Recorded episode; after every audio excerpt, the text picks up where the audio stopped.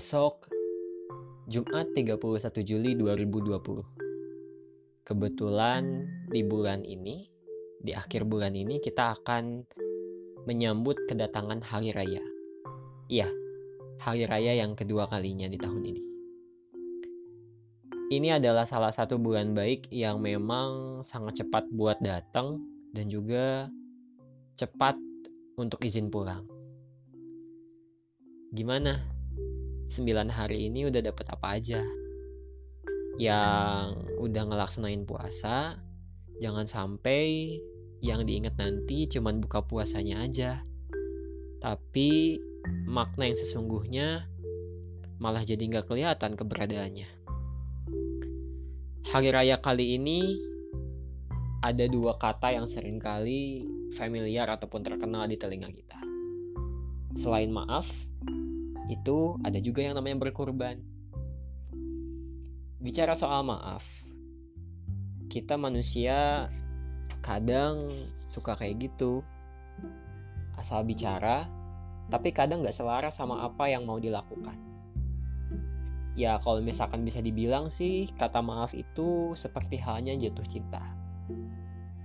Kita ngerasain salah kalau misalkan kita pendam, dianggap benar juga kalau misalkan kita disampaikan. Tapi keduanya punya resiko yang sama besar. Oke, gini deh sekarang.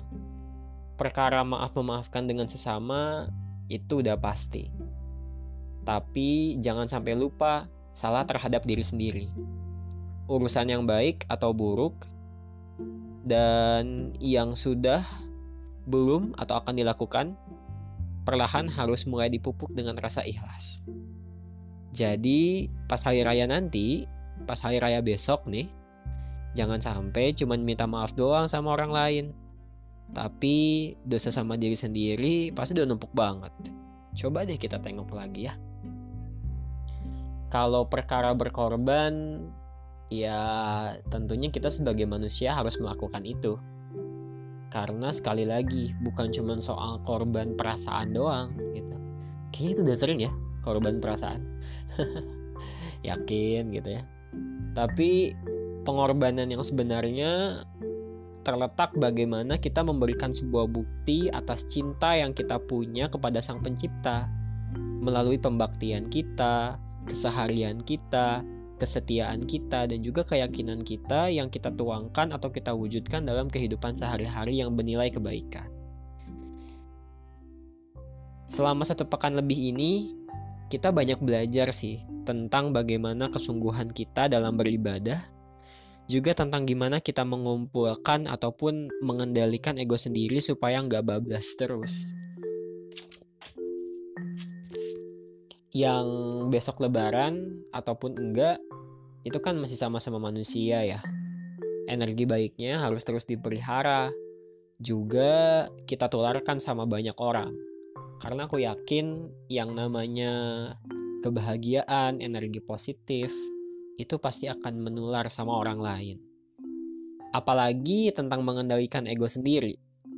Hmm, itu harus banget dikerjain di bulan lain juga nggak cuma di bulan ini. Karena aku sering bilang sama diri sendiri maupun sama teman-teman, kalau ego dan perasaan kita itu nggak boleh kita terus-terusan dimanjain, nggak boleh tuh. Sesekali harus dapat tamparan kedewasaan sama logika kita, supaya segala urusan yang punya kaitannya sama perasaan maupun hati itu tetap bisa kita pandang rasional atau masuk akal.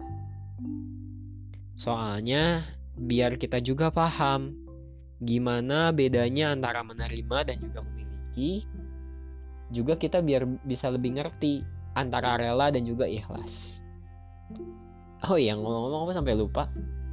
Udah nyiapin apa aja buat besok? Masak ketupat atau lontong, opor ayam atau sambal goreng kentang, atau juga kerupuk udang ya. Hmm nggak kuat ngebayanginnya. Udah nggak sabar juga buat nyicipinya sih.